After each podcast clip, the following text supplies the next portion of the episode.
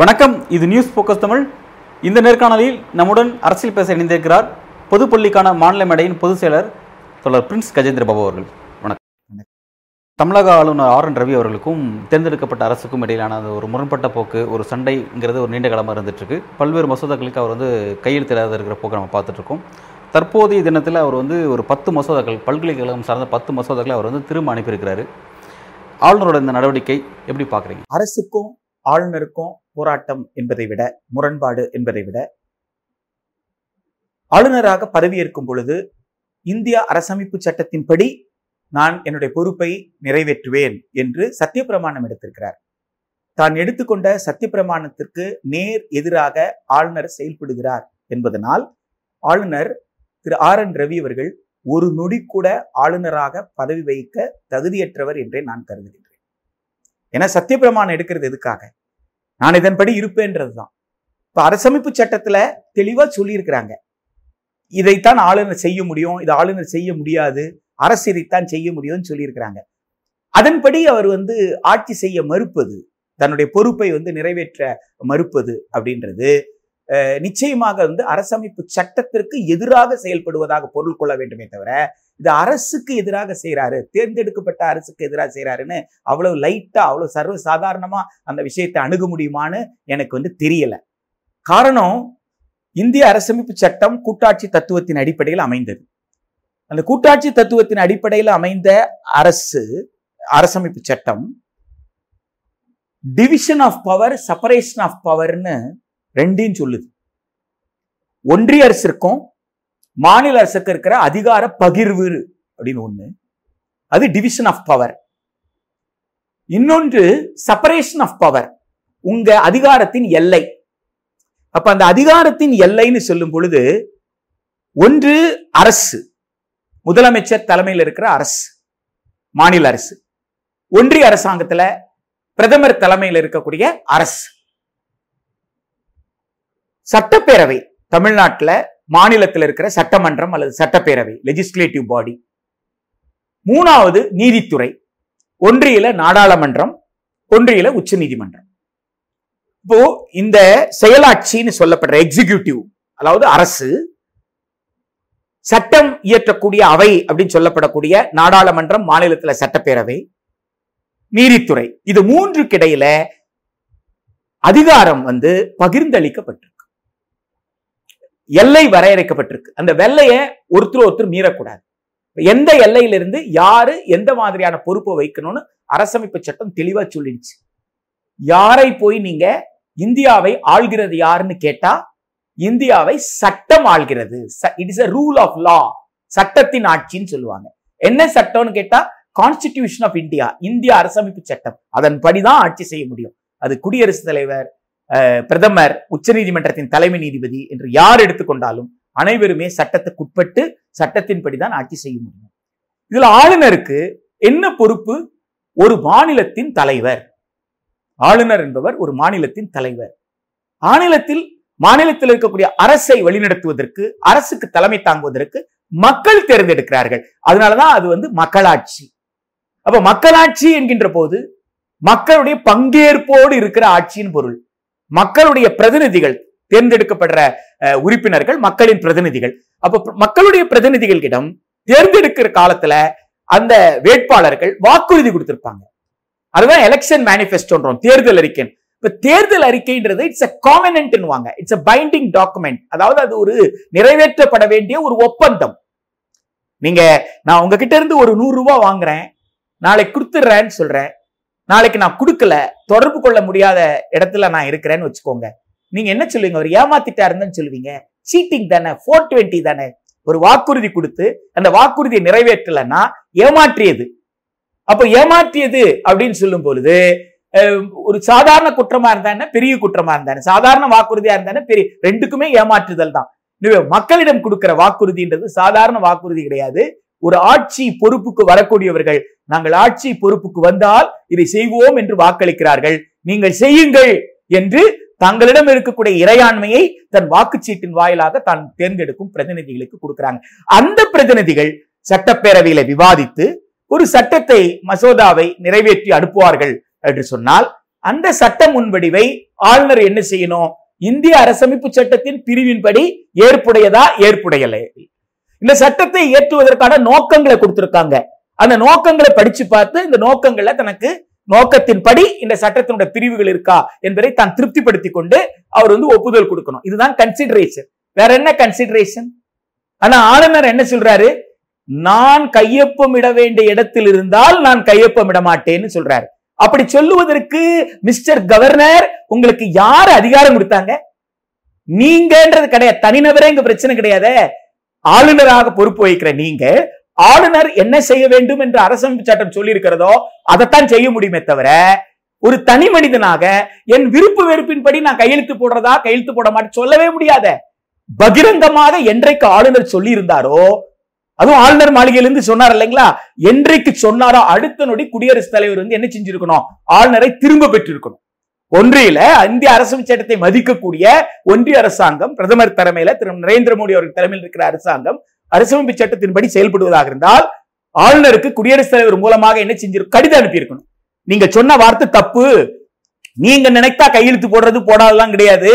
அரசமைப்பு சட்டத்தின் சொன்னபடி சட்டம் இருக்குமே ஆனால் கையெழுத்து போடலாம். இல்லைன்னா எந்த பிரிவின் கீழே அந்த சட்டம் சரியில்லைன்னு சொல்லலாமே தவிர இப்படி பேசி இருக்க கூடாது. எனவே நீங்கள் உங்களுடைய உறுதிமொழியை மீறுகிறீர்கள். உங்களை நாங்கள் திரும்ப பெறுகிறோம் திரும்ப பெற்றிருக்கணும் ரெண்டுமே நடக்கலையே. அந்த ஒரு தைரியத்துல தான் உச்சநீதிமன்றத்துல வழக்கு இருக்கு. உச்சநீதிமன்றம் வந்து நீங்க கால அளவு நிர்ணயிக்கலன்ற காரணத்துக்காக நீங்க எப்ப வேணாலும் வச்சுக்கலாமா?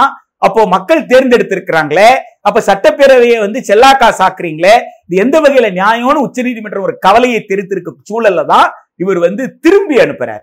இப்ப திருப்பி அனுப்பி இருக்கிறதுனால மக்களுடைய வரி பணம் தான் இங்க மீண்டும் செலவாக போகுது. மீண்டும் சட்டப்பேரவை கூட போகுதுன்னா யாருடைய பணம்? மக்கள் கட்டின வரி பணம். அப்போ இவர் திருப்பி அனுப்புனதனால் சட்டப்பேரவை மீண்டும் கூட வேண்டும் மீண்டும் அதற்கான நேரம் அதற்கான பணம் மீண்டும் அது அனுப்பப்படணும். அவ்வாறு அனுப்பப்படும் பொழுது சட்டம் என்ன சொல்லுதுன்னா ரெண்டாவது முறை அனுப்பப்பட்டால் கன்சிடரேஷன்லாம் கிடையாது. காலெல்லாம் கிடையாது. உடனடியாக ஒப்புதல் கொடுக்கணுன்றது தான் சட்டம். அத்தகைய ஒரு நிர்பந்தத்திற்கு மக்களுடைய வரிப்பணத்தை செலவு செய்ய வேண்டிய அவசியத்திற்கு ஆளுநர் ஏன் வந்து அரசை வந்து நிர்பந்திக்கிறாருன்றத நம்மால் வந்து புரிந்து கொள்ளலை புரிந்து கொள்ள முடியல. இது வந்து நிச்சயமாக வந்து ஆளுநருக்கும் அரசுக்கும் இருக்கிற விஷயமே கிடையாது. இந்திய அரசமைப்பு சட்டத்தை பலவீனப்படுத்துற சூழ்ச்சி. சூழ்ச்சி கான்ஸ்பிரசின்னு நான் தெளிவா சொல்றேன். இது சூழ்ச்சி. இது என்ன சூழ்ச்சின்னா அரசமைப்பு சட்டத்தின் மீதே மக்களுக்கு நம்பிக்கை இழக்கிற சூழ்ச்சி. மக்களுக்கு மக்களாட்சி மீது ஒரு நம்பிக்கை இருக்குங்க. ஒரு அவசர காலம் இருந்தது இல்லைங்க இந்தியால. அவசர காலத்துல சுதந்திரம் இல்ல பேசுறது சுதந்திரம் இல்லை ஏதேதோ பிரச்சனை எல்லாம் இருந்தது இல்லைங்களா? மக்கள் ஒரு நம்பிக்கையோடு இருந்தாங்கல்ல? என்ன நம்பிக்கையோடு இருந்தாங்க? என் கையில வாக்குச்சீட்டு இருக்கு. நீ என்கிட்ட வந்துதான் ஆகணும். அப்ப உன்னை பாத்துக்கிற எத்தனை நாளைக்கு நீ அவசர காலத்தை வச்சுக்க முடியும்? அப்படின்ற தைரியத்தில் இருந்தாங்கல்ல? அடுத்த தேர்தல் என்ன செய்தாங்க? அந்த பிரதம மந்திரிய அவங்க தொகுதியில மக்கள் தோற்கடித்தார்களா இல்லையா? அப்ப மக்களுக்கு என்ன நம்பிக்கை இருந்தது? வாக்குச்சீட்டு என்கிட்ட இருக்கு இறையாண்மை என்கிட்ட இருக்கு. இது எவ்வளவு பெரிய சர்வதிகாரம் இருந்தாலும் சரி என்னுடைய இறையாண்மை மூலமாக என்னால் வந்து அவரை தோற்கடிக்க முடியும்ன்ற நம்பிக்கை இருக்கு இல்லைங்களா? அதுதான் மக்களாட்சி மீது மக்களுக்கு இருக்கிற நம்பிக்கை. மக்களாட்சி மீது மக்கள் இருக்கிற நம்பிக்கைய ஆளுநர் மக்கள் இழக்க செய்றார். அதாவது நீ தேர்ந்தெடுப்ப உன் பிரதிநிதி எல்லாம் வந்து சட்டப்பேரவையில உட்கார்ந்துக்கிட்டு அவங்க ஒரு மசோதாவை நிறைவேற்றுவாங்க. நான் ஒப்புதல் கொடுத்துருவோம்னான்னு சொன்னா யாருக்கு சவால் விடுறீங்க? மக்களுக்கு சவால் விடுறீங்க. மக்களோட இறையாண்மைக்கு சவால் விடுறீங்க. இந்திய அரசமைப்பு சட்டத்துக்கு சவால் விடுறீங்க. எனவே இது மக்களாட்சி மீது மக்கள் நம்பிக்கை இழக்க வைக்கிற ஒரு சூழ்ச்சியா நான் பார்க்கிறேன். அப்படி மக்களாட்சி மீது மக்கள் நம்பிக்கை இழந்து விட்டார்களே ஆனால் குழப்பங்கள் வரும். போராட்டங்கள் வரும். வெவ்வேறு வடிவத்துல அந்த போராட்டங்கள் மாறும். அது ஒரு ஆபத்தான ஒரு கட்டம். அப்படி ஒரு ஆபத்தான கட்டத்தை உருவாக்கி ராணுவத்தை கொண்டு மக்களை அடக்குவதுன்னு நினைக்கிறாங்களா? அப்போ ஒரு சர்வதிகார ஆட்சிக்கு இந்தியாவை கொண்டு போகணும்னு நினைக்கிறாங்களா? இப்ப அதற்கான தொடக்க புள்ளியாக ஆளுநர் ரவியினுடைய நடவடிக்கை இருக்கிறா என்ற பயம் ஒவ்வொரு இந்தியர்களுக்கும் ஏற்பட தொடங்கி தமிழ்நாட்டில் ஆளுநர் வந்து தேர்ந்தெடுக்கப்பட்ட அரசினுடைய மசோதாக்களுக்கு கையொப்பம் இடாம அவர் வந்து ஒரு அரசியல் செய்கிறத நம்ம பார்க்குறோம். பல்வேறு நிகழ்ச்சிகளில் கலந்துட்டு அரசியல் பேசுகிறாரு ஆளும் அரசனுடைய சித்தாந்தத்துக்கு எதிரான கருத்துக்களை அவர் பேசுகிறாருங்கிறத பார்க்குறோம். இதோட நீச்சி நேற்றைக்கு ஒரு சம்பவம் நடந்திருக்கு. அசாம் ஆளுநர் தேர்தல் பிரச்சாரத்தில் ஈடுபட்டிருக்காரு அப்படிங்கிற ஒரு விஷயத்தை பார்க்க வேண்டியது. ராஜஸ்தான் உள்ளிட்ட ஐந்து மாநில தேர்தலில் தேர்தலில் ஈடுபட்டிருக்க பார்க்க முடியுது. இப்போ வந்து இந்த விஷயத்த கான்ஸ்டியூஷனில் அவங்களுக்கு அந்த மாதிரி பவர் எதுவும் கொடுக்கப்படலை அப்படின்ற விஷயத்த அது அப்பட்டமாக அவங்க மீறுறாங்க அப்படிங்கும்போது அதோட எக்ஸ்ட்ரீம் லெவல் எது வரையும் போகுதுன்னு பார்க்கும்போது இந்த மாதிரி எலெக்ஷன் பிரச்சாரத்து வரையும் போகிற வரையும் நம்ம பார்க்குறோம். இந்த விஷயங்கள்லாம் பார்த்து நம்ம புரிஞ்சுக்க வேண்டியது என்னவா இருக்குது இந்த சப்ஜெக்ட்ஸை நம்ம எப்படி புரிஞ்சுக்கலாங்கிறீங்க புத்தர்கிட்ட தான் நம்ம வரணும்னு நான் நினைக்கிறேன். ஏன்னா சித்தார்த்தர் என்பவர் மக்களுடைய போராட்டங்களை நன்கு உணர்ந்து மக்களை பார்த்து மக்களுடைய போராட்டங்களை நன்கு நன்கு உணர்ந்து அதற்கு தீர்வு சொல்ல தொடங்கிய பொழுதுதான் ஞானத்தை பெற்றார் என்று மக்கள் வந்து கொண்டாடுறாங்க. அதனாலதான் சித்தார்த்தர் புத்தர் ஆகிறார் அவர் மக்களிடம் கற்றுக்கொண்டு அவரை வந்து வெறும் வந்து ஒரு அஹ், ஒரு ஆன்மீக தலைவராகவோ ஆன்மீக வழிகாட்டியாகவோ எல்லாம் பாத்திர முடியாது. அரசியல் பேசியிருக்கிறாரு. சமூக வாழ்க்கையை பற்றி பேசியிருக்கிறாரு. மக்கள் நடத்த வேண்டிய போராட்டத்தை பற்றி பேசியிருக்கிறார். இப்படி பல விஷயங்களை பத்தி வந்து புத்தர் வந்து பேசுறார். இப்ப புத்தர் ஒரு சித்தாந்தத்தை கேள்விக்குள்ளாக்குறார். எந்த சித்தாந்தத்தை கேள்விக்குள்ளாக்குறாருன்னு கேட்டா எல்லாமே வந்து எழுதப்பட்டது விதி. இது இப்படிதான் நட- நடக்கும். இதெல்லாம் நீ ஒண்ணும் மாற்ற முடியாது. நீ தீர்மானிக்கல. யாரோ தீர்மானிச்சிட்டாங்க. தீர்மானித்தவன் மேல இருக்கிறான். கடவுள் தான் எல்லாம் தீர்மானிச்சான். எனவே நீ ஒரு கருவிதான். ஆனா நீ எதை பத்தியும் கவலைப்படாதேன்னு ஒரு மாயாவாத கோட்பாடு வச்சாங்க இல்லைங்களா? அந்த மாயாவாத கோட்பாட்டை அவர் வந்து அடித்து நொறுக்குகிறார். அடித்து நொறுக்கி ஒரு ஜனநாயகத்தை கட்டமைக்கிறதுக்கான போராட்டம் தான் புத்தர் காலத்துடைய போராட்டமா நம்ம பார்க்க வேண்டியது இருக்கு அந்த புத்தர் காலத்தில் தொடங்கிய அந்த ஜனநாயகத்திற்கான போராட்டம் தான் உங்களுக்கு இந்திய விடுதலையும் இந்திய விடுதலை அரசியல் விடுதலையும் அரசியல் விடுதலையை தொடர்ந்து இந்தியாவிற்கு எழுதப்பட்ட அரசமைப்பு சட்டமோ இங்கே வந்து ஒரு ஜனநாயகத்தை நிலைநிறுத்துவது அப்படின்னு. இந்த புத்தருடைய சித்தாந்தத்தை எதிர்த்தவர்கள் புத்தருடைய ஜனநாயக கோட்பாட்டை எதிர்த்தவர்கள் புத்தருடைய சித்தாந்தத்தின் அடிப்படையில் ஏற்படுத்தப்பட்ட தம்மத்தை ஏற்றுக்கொள்ளல.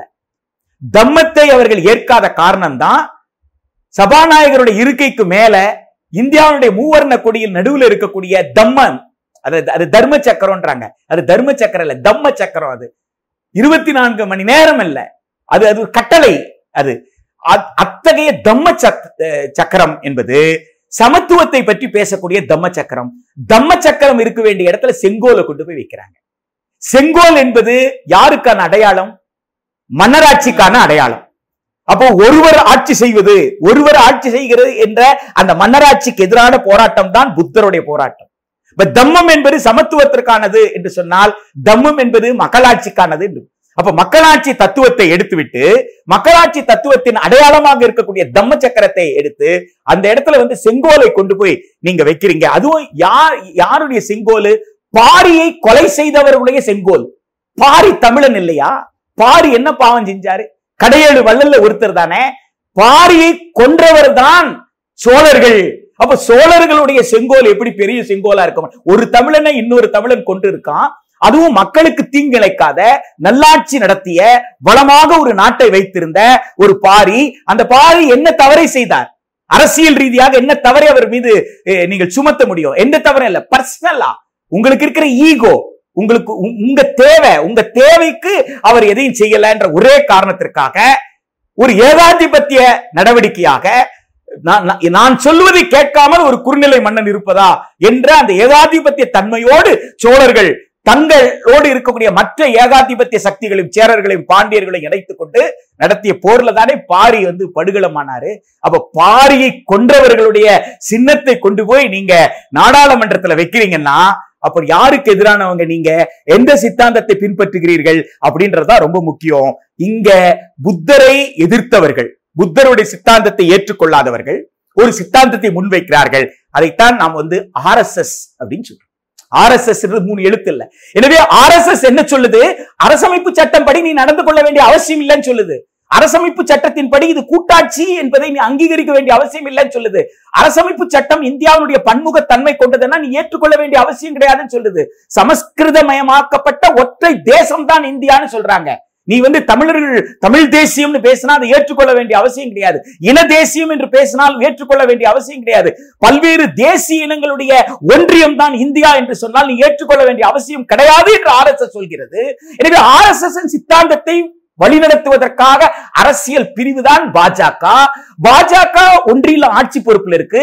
பாஜகவால் பரிந்துரை செய்யப்பட்ட ஒரு ஆளுநர் அரசமைப்பு சட்டத்தை அப்பட்டமாக மீறுகிறார். ஆர்எஸ்எஸ் மீற சொல்கிறது. ஆர்எஸ்எஸ் சொல்றதை அவர் செய்யறாரு அதான் சொல்றேன்.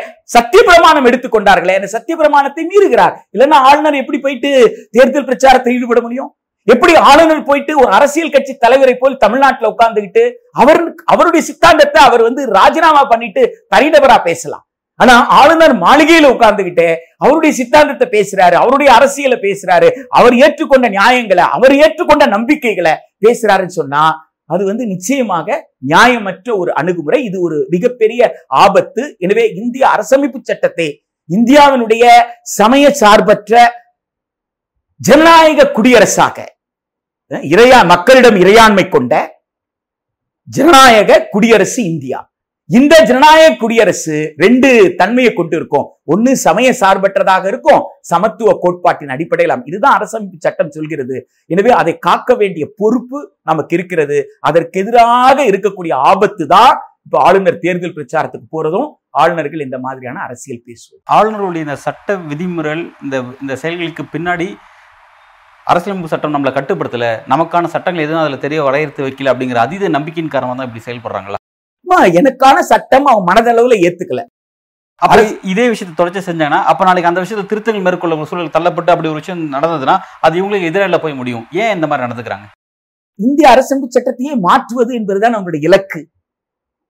எனவே அவர்கள் நூற்றாண்டை நெருங்குவதாக அவர்கள் நினைத்துக் கொண்டிருக்கிறார்கள். நாங்க வந்து அகண்ட பாரத கனவோடு நாங்கள் ஏற்படுத்திய அமைப்பினுடைய நூற்றாண்டு வரப்போகுது இருபது இருபத்தி அஞ்சுல. அந்த நூற்றாண்டின் போது இந்தியா வந்து இந்தியாவா இருக்காது. இது அகண்ட பாரதமாக இருக்கும். அப்ப நாங்கள் எங்களுக்காக அப்படின்னு ஒரு அரசமைப்பு சட்டம் எழுதணும்னு நாங்க திட்டமிட்டு இருக்கோம் அந்த அரசமைப்பு சட்டம் தான் அன்றைய தேதியில் இருக்கோன்றதுதான் அவங்களுடைய தெளிவான முடிவு. சித்தாந்தமே அதுதான்.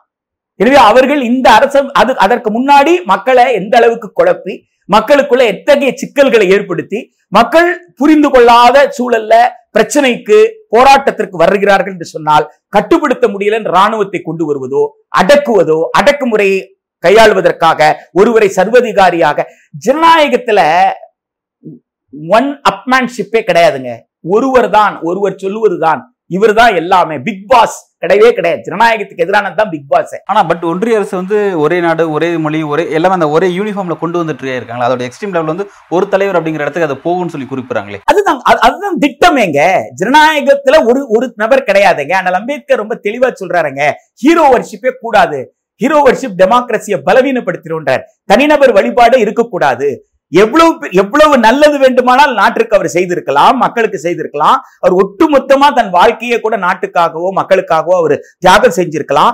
அப்படிப்பட்டவரை மீது நீங்கள் மரியாதை வைத்திருக்கலாமே தவிர அவரை வணங்க கூடாதுன்னு சொல்றார். அவர்தான் எல்லாமே அப்படின்னு சொல்லக்கூடாதுன்னு சொல்றார்.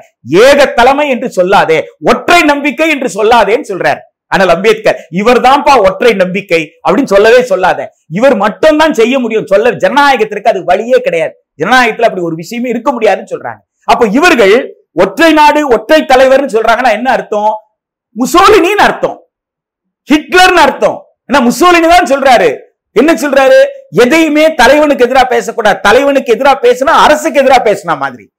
நத்திங் அகேன்ஸ்ட் த ஸ்டேட் அப்ப நத்திங் அகேன்ஸ்ட் த ஸ்டேட் அரசுக்கு எதிராக எதுவும் பேசக்கூடாதுன்னா முசோலினி சொல்வதற்கு எதிராக எதுவும் பேசக்கூடாது. அப்ப முசோலினியை யாராவது கேள்விக்கு உட்படுத்தினால் உடனே அவர்கள் யாராக சித்தரிக்கப்பட்டாங்க? நாட்டிற்கு எதிராக போராடினதாக சித்தரிக்கப்பட்டாங்க.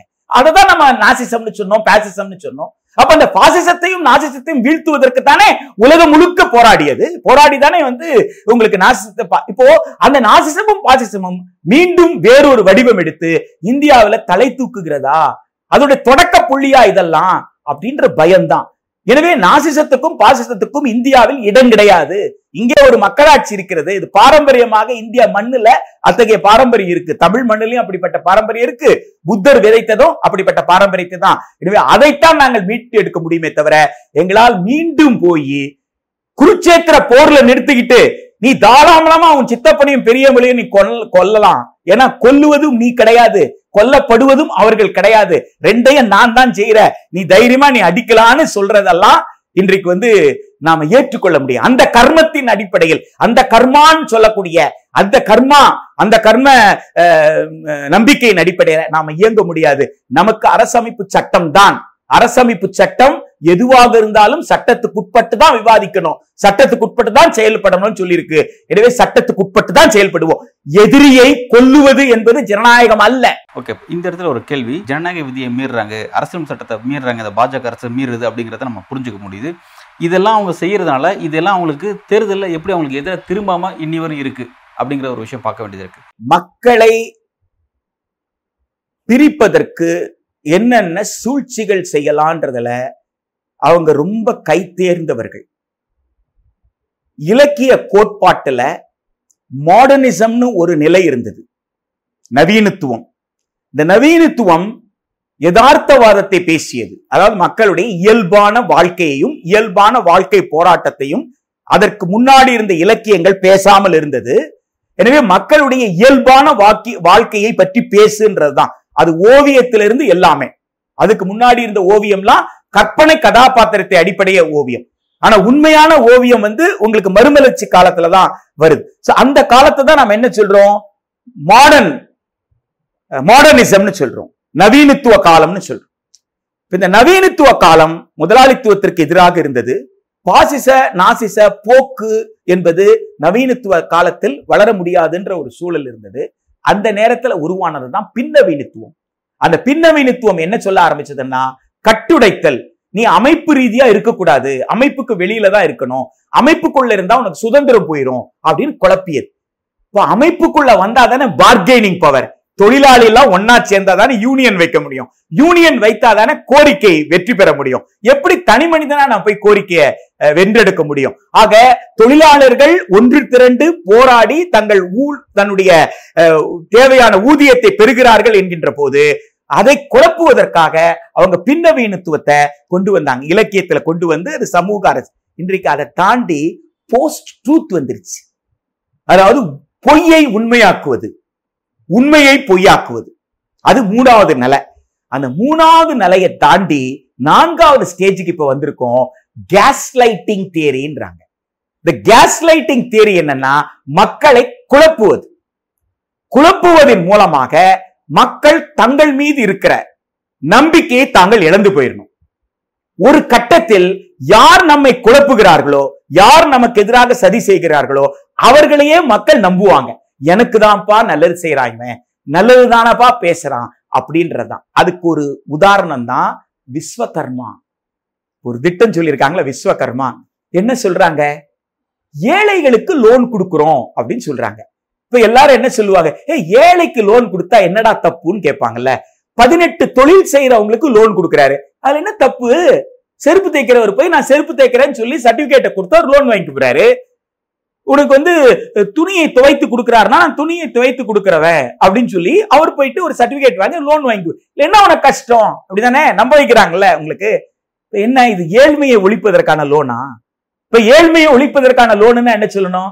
ஐயா யாரெல்லாம் குறுந்தொழில் பண்றீங்களோ குறுந்தொழில்ல யாருக்கெல்லாம் வந்து உங்க தொழிலை விரிவாக்க முடியலன்னு சொல்றீங்களோ நீங்கெல்லாம் விண்ணப்பிக்கலாம்.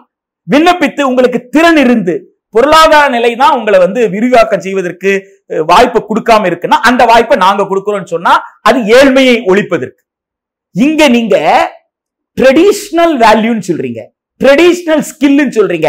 மரபு வழியான ஒரு மதிப்பை நீங்க பெற்றிருக்கணும். மரபு வழியா உங்களுக்கு அந்த தொழிலை செய்திருக்கணும். விளக்கெல்லாம் வேற கொடுக்குறீங்க. க- தலைமுறை தலைமுறையாக ஒருத்தர் ஒரு தொழிலை செய்யறாருன்னா அந்த தொழிலை செய்யக்கூடியவர் செய்யக்கூடிய பொருள் மிகவும் அழகியலோடு இருக்கலாம். அப்படின்னா காலங்காலமா ஒருத்தர் வந்து மர வேலை செய்யறாரு அவர் வந்து பெஞ்சு செஞ்சு கொடுக்கறாருன்னா அது அழகியலோடு இருக்கான் இப்ப காலங்காலமா இல்லாம இன்னைக்கு அந்த தொழிலை கத்துக்கிட்டு ஒருத்தர் புதுசா மர வேலை செஞ்சாருன்னா அது அழகியலோடு இருக்கு இல்லையா? அப்படின்னா என்ன சொல்ல வர்றீங்க? காலங்காலமாக மர வேலை செஞ்சவரு அவர் மட்டுமே மர வேலை செஞ்சு கொடுக்கணும். ஏன்னா எனக்கு ஒரு அழகான பொருள் வேண்டும். அப்போ நீங்க ஏழ்மையை ஒழிக்கல அவர் ஏழ்மையை பத்தி நீங்க கவலைப்படல அவர் ஒரு ஜாதியா இருக்கிறத நீங்க விரும்புறீங்க. தலைமுறை தலைமுறையாக இந்த தொழில் செய்பவர்கள்லாம் ஒரு ஜாதியா இருக்கிறாங்க. அப்போ ஜாதியை இறுக்கப்படுத்துவதற்கும் ஜாதியை நிலைநிறுத்துவதற்கு தான் விஸ்வகர்மாவை தவிர இது ஏழ்மையை ஒழிப்பதற்கு அல்ல. அப்படி ஏழ்மையை ஒழிப்பதற்காக நீங்க என்ன சொல்லணும்? நடைபாதையில் கடை வைத்திருப்பவர்கள் அத்துணை பேருமே விண்ணப்பித்தால் உங்களுக்கு சொந்தமாக ஒரு கடை வைத்துக் கொள்வதற்கு நாங்க கடன் தரோம்னு சொல்லுங்க. அது ஏழ்மையை போக்குது. நான் இது வரைக்கும் கூரை இல்லாம நடைபாதையில உட்கார்ந்து பூ வித்துக்கிட்டு இருக்கிறேன். பூ கட்டி கொடுத்துட்டு இருக்கிறேன். செருப்பு தச்சிட்டு இருக்கேன். எனக்கு நீங்க என்ன செய்யறீங்க ஒரு கடை கொடுக்குறீங்க. அப்போ என் ஜாதியை பத்தி உங்களுக்கு பிரச்சனை இல்ல. நான் போய் ஜாதி சர்டிபிகேட் வாங்க இப்ப என்ன செய்யணும்? ஆரோ என்ன செய்யணும்? தாசில்தார் என்ன செய்யணும்? உங்க வீட்டுக்கு வந்து ஐயா உங்க அப்பா என்ன வேலை செஞ்சாரு? உங்க தாத்தா என்ன வேலை செஞ்சாரு? அப்போ இந்த ஜாதியில பிறந்த இந்த வேலையை செஞ்சுக்கிட்டு இருந்த இன்னாரு இந்த வேலையை தான் செய்யறாருன்னு அவர் சான்று கொடுக்கணும். அப்ப இது அரசியல் சட்டத்துக்கு எதிரானது இல்லையா? தீண்டாமை ஒளிந்ததுன்னு சொல்லுது சமத்துவ பத்தி சொல்லுது ஜாதியை ஒழிக்கணும்னு சொல்லுது. ஜாதின்றது ஒரு பாகுபாடு கொண்ட சமூக கட்டமைப்பு தானே? பாகுபாடு எந்த வடிவத்தில் இருந்தாலும் தப்புன்னு சொல்லி அரசியல் சட்டத்தின் பிரிவு பதினேழு சொல்லுது. ஒரு தீண்டாமை என்பது என்னென்ற விளக்கம் கொடுக்கும் பொழுது அதன் காரணமாக எந்த டிசபிலிட்டி எந்த வாய்ப்பிழப்பு ஏற்பட்டாலும் அது குற்றம் தண்டனைக்குரிய குற்றம் உரிய சட்டத்தின்படி சொல்லுது. ஆக ஒரு ஜாதியில் பிறந்தவர் இன்னொரு ஜாதியில் பிறந்தவரோடு சமமானவர் இல்லைன்னு சொன்னா என் வாய்ப்பை சம அந்தஸ்துக்கு உண்டான வாய்ப்பை இழக்க செய்றீங்க. ஒரு ஜாதியில பிறந்தவர் இன்னொரு ஜாதியோட குடும்ப உறவு வைத்துக் கொள்ள கூடாதுன்னா என்ன அர்த்தம்? என்ன வந்து அவருக்கு சமமா இல்லைன்னு சொல்றீங்க. நான் உறவு வைத்துக்கிற வாய்ப்பை இழக்க செய்றீங்க. அப்போ பிரிவு பதினேழின் கீழ் தண்டைக்குரிய குற்றம் இல்லையா? எனவே ஜாதி என்பதே ஒரு பாகுபாடு கொண்ட சமூக கட்டமைப்பு. அரசமைப்பு சட்டத்தின் பிரிவு பதினேழின் படி தண்டனைக்குரிய குற்றம் என்று சொன்னால் நீங்க அந்த ஜாதியின் பார்த்து நீங்க வந்து லோன் கொடுக்குறேன்னு சொன்னா என்ன அர்த்தம்? அப்ப அதற்கும் லட்சக்கணக்கான பேர் விண்ணப்பிச்சிருக்காங்கன்னு சொல்றீங்கல்ல? அதுதான் கேஸ் லைட்டிங் தியரி எனக்கு எதிராக சதி பண்ணியிருக்கிறான். இந்திய அரசமைப்பு சட்டத்துக்கு எதிராக ஒரு அரசு செயல்பட்டு இருக்கு அந்த அரசு வந்து என்னை வந்து என் ஏழ்மையை பயன்படுத்தி என் ஜாதியை வந்து இறுக்கி இருக்கு ஆனால் அதை புரிந்து கொள்ளாமல் என் ஏழ்மை. சோ இதுலதான் அவங்க வெற்றி பெறாங்க. மக்களை குழப்பி மக்களை ஜாதியாக பாகுபாடு கொண்ட சமூக கட்டமைப்புல யாரையுமே ஒற்றுமைப்படுத்த முடியாத அளவிற்கு நீ உன்னுடைய அடிமைத்தனத்தை ஏற்றுக்கொண்டு இன்னாருக்கு கீழ்தான் இன்னார் என்பதை ஏற்றுக்கொண்டால் நீ அமைதியா இருக்கலாம். நான் யாருக்கும் கீழானவன் இல்லைன்னு சொன்னா பிரச்சனை வரும்.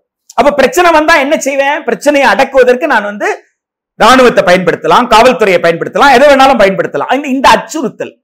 உளவுத்துறை உன் பின்னாடி நிக்குதுன்ற ஒரு ஒரு அச்சுறுத்தல். ஆக நீதி நீதியின்படி ஆட்சி இல்லாமல் சட்டத்தின்படி ஆட்சி இல்லாமல் ஒருவர் நினைப்பதையின்படி ஒரு ஆட்சியின் கொண்டு வர்றதும் மதத்தின் ரீதியாக பிளவுபடுத்துறதும் இந்த மத நம்பிக்கை தான் இதுதான் நம்ம நாட்டினுடைய மத நம்பிக்கை. அப்படி ஒரு விஷயமே கிடையாது. கண்டங்கள் எல்லாம் ஒன்றாக இணைந்திருந்ததுன்னு சொல்லுதே. கண்டங்கள் எல்லாம் ஒன்றாக இணைந்திருந்த ஒரு காலம் ஒன்று உண்டு.